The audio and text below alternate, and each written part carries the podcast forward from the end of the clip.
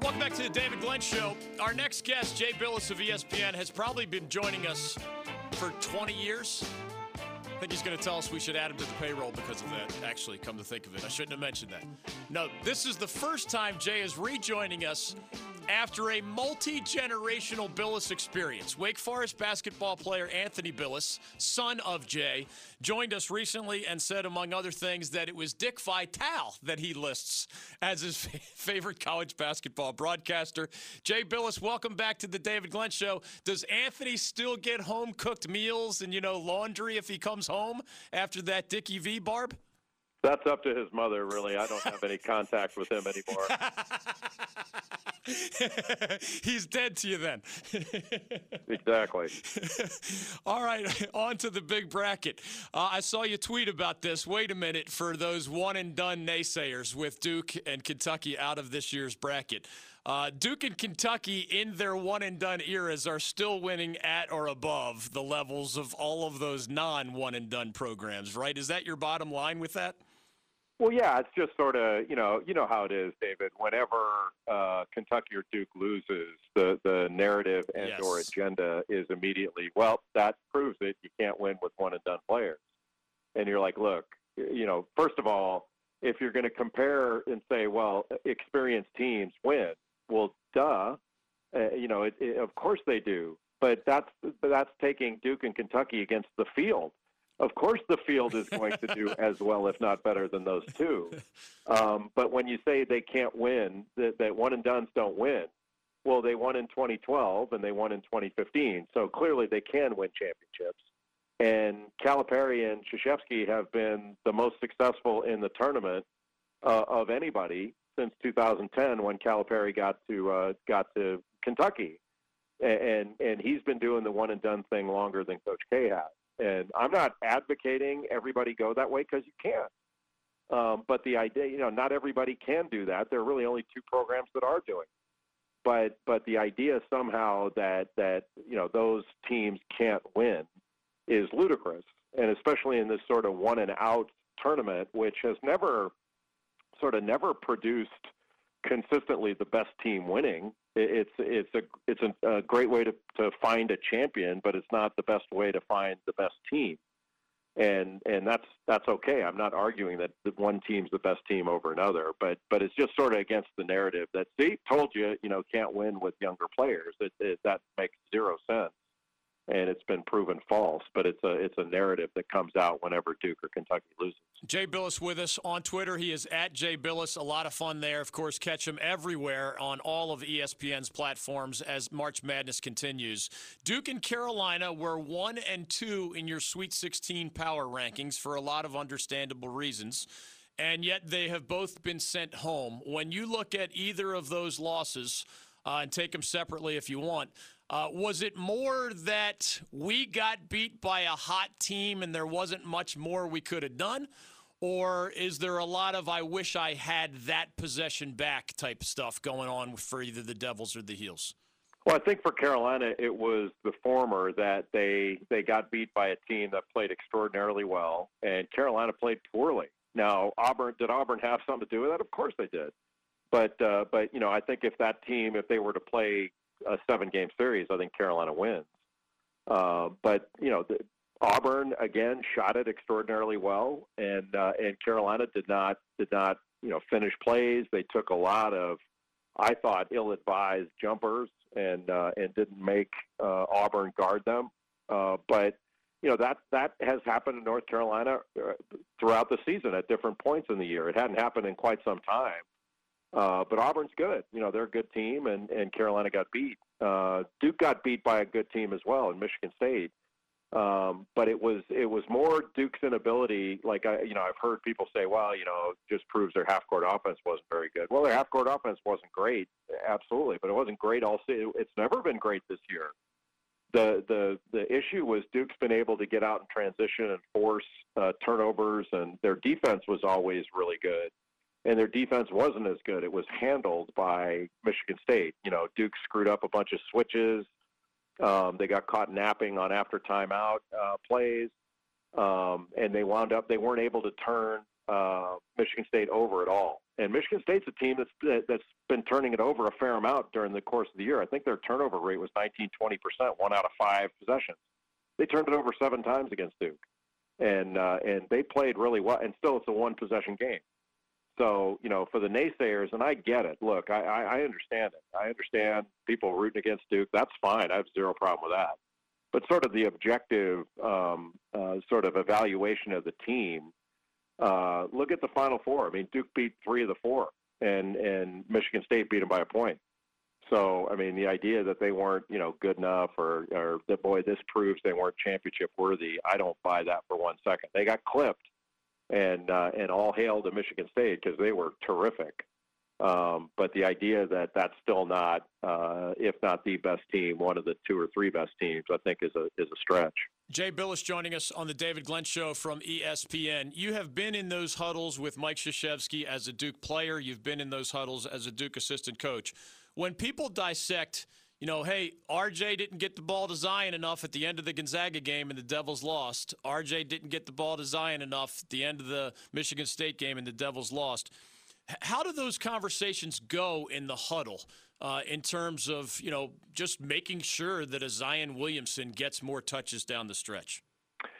Yeah, I mean, they have certain things, that certain actions they design. Duke doesn't run a lot of set plays. It's more action and and at the start of the year they were a team that that felt like they could you know sort of play positionless and and have uh, a lot of motion principles where they're just making reads rather than running set plays.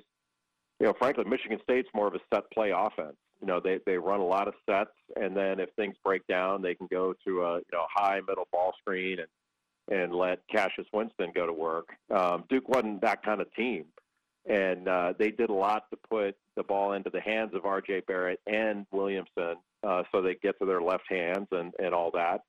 Um, and I, I saw the stat that somebody put out about you know in the last uh, couple minutes of the close games, you know Barrett was 0 for 9 and Williamson 0 for 1 and this guy 0 for 1, that guy 0 for 1, stuff like that. They hadn't been in that many where they had lost, but uh, but those are those are fair points. Um, I do think Williamson should have touched it more at the end of the game. Uh, you know, if you're gonna if you're gonna get beat, I'd rather get beat with the ball in his hands. But look what had to happen for them to lose. I mean, even even with the uh, you know the after timeout play where where Goins hit that three, which was well designed play by Tom Izzo, and and you know again Duke missed the switch. Um, uh, after that play, Barrett, you know Barrett, Barrett got fouled, uh, so he's got a he's got a chance to uh, to tie the game at the free throw line. Missed the first one, and oddly enough, tried to miss the second one so they get the rebound, get a tap out, something like that, and they wind up uh, he winds up making the shot, and and so by you know they, then they wound up getting getting hurt by the fact that they had a bunch of fouls to give. You know, so it's just one of those one of those weird endings to a game where you know, could that as a one point game, could that have gone? Absolutely, that could have gone either way. So could Virginia Tech. So could UCF. Uh, the games that Duke played. But the last thing, Dave, is it's really interesting to me how, for some reason, of late in the last few years, there seems to be a, a lot of people that that seem to think that these games should be blowouts. And I'm like, when have we ever had that? Like I was an assistant at Duke in the '90s when I mean, every game we see we, we played in the tournament was close. Yeah. And uh, and you know, like the the great team that that Coach K had in '92 that had Laettner and Hill and Hurley and uh, Thomas Hill and all that stuff. I mean, heck, a, a, a team nowhere near as ta- Kentucky team nowhere near as talented had Duke beat. It took something extraordinary, kind of like that happened in the Virginia uh, Purdue game for for Duke to advance. So, uh, you know, the idea that you're not going to have close games in the tournament is kind of laughable. I agree totally. I remember in 93, Carolina had to beat Cincinnati in overtime, right? And those back to back Duke teams had some nail biters as well. It's just the nature of March Madness, and it has been for a long time. I have loved your perspective on Zion Williamson all season long from hey, this guy has earned the extreme level of coverage that not just ESPN but others have given him. I think that's right on uh, and that there's really no great player comparison. So let's stop with that. So I'll ask you one more Zion perspective question. Uh, I saw you have Christian Laettner in one elite place in Duke basketball history, Grant Hill in another elite place in Duke basketball history. And I imagine when it comes to freshman seasons, at least, you know, Zion, even as a one year player, can claim another. If, if you could just kind of summarize Laettner, Hill, and Zion, you know, each, each having their own niche in the history of Duke basketball. Yeah, Zion's the best freshman Duke's ever had. It's not close, and uh, and the things that he's done are, are are incredible. But I was asked, you know, is he the best? Is he the best Duke player ever? And you know, and you take it away from just sort of the years of service type thing. You know, no one year player could be the greatest. Well, of course they can. Um, but I, I I think Grant Hill is the best player Duke's ever had. And I think if you go back and look at not only his record as a player at Duke and, and what he accomplished there, but what he what he did afterwards, it, it's really clear. Like his first six seven years in the NBA before he was injured, uh, only guys like uh, Michael Jordan, Larry Bird, Jerry West, Oscar Robertson, uh, a very very uh, uh, short list, and LeBron, a very short list of players accomplished what he did from a scoring, rebounding, assist, and steals perspective. Um, his numbers were historic and Hall of Fame caliber, and just so happens he made the Hall of Fame last year. If he had not been injured, uh, I think we'd be talking about Grant Hill as one of the top five, top ten players to ever play. I, I really believe that, uh, and I think he proved it. He was basically Sandy Koufax uh, of of uh, yeah. the NBA. Uh, and Koufax was the best for you know six, seven years before he hurt his arm and was out. It wasn't a, a long a super long career. Uh, Grant had both. He had longevity when he probably should have quit, given all the uh, the injuries he had, and, and injuries that were that were one was life threatening, almost killed him uh, with that that uh, staph infection. And then uh, and but to put up the numbers he did before he was injured, it's pretty clear that that you know, he was a, an all time great in the NBA. But um, but I, I you know it's not to dismiss Laettner. I mean you're you're talking about great like Jay Williams, you name it. You have yeah. so many great players, Johnny Dawkins. But but I would put I would put Grant Hill number one. You've been on Virginia and Michigan State really all season long, if I remember correctly, as two of the very best teams in the country, and here they are, two of the four still standing. Uh, does Anthony has Anthony given you permission to give your Final Four picks? Are you are you ready to? Uh, you going to stay on the Spartans and Cavaliers bandwagon in the Final Four? Yeah, I think it'll be Michigan State and uh, Virginia in the title game, and I think Michigan State because of their rebounding, that's going to be that that should be the difference. They've beaten Virginia before because of rebounding, but you know, you, I can see a scenario where uh, uh, where Tony Bennett decides to go with his big lineup again. Um, you know, I, I think in the game against Purdue, you saw that he can play Diakite and Salt at the same time and have it be really effective. And you know, those are those are tremendous, uh, uh, really good big guys as far as their activity level, setting screens, rebounding. And Diakite's improved uh, immeasurably in the last last two or three months with with his athleticism and uh, I think they're very, very good. But you know, I didn't think Michigan State was going to beat Duke. So I didn't think they'd be in the Final Four. I thought Virginia would be there, but that's the only one out of the four picks that I got right.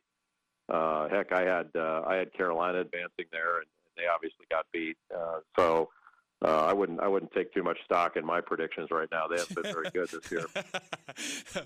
You're a heck of a slouch, Jay Bilas of ESPN on Twitter at Jay Bilas. As always, thank you for the time. Really, all year long, we had a lot of fun going multi generational with Anthony when he dropped by recently. So we hope you guys can patch patch things up and get back to being that great father son combination. I have no idea who you're talking about. if, I'm, if I'm that far down his list, he's far down mine. Take care, Jay. Always Thank a lot you, of fun. You got it.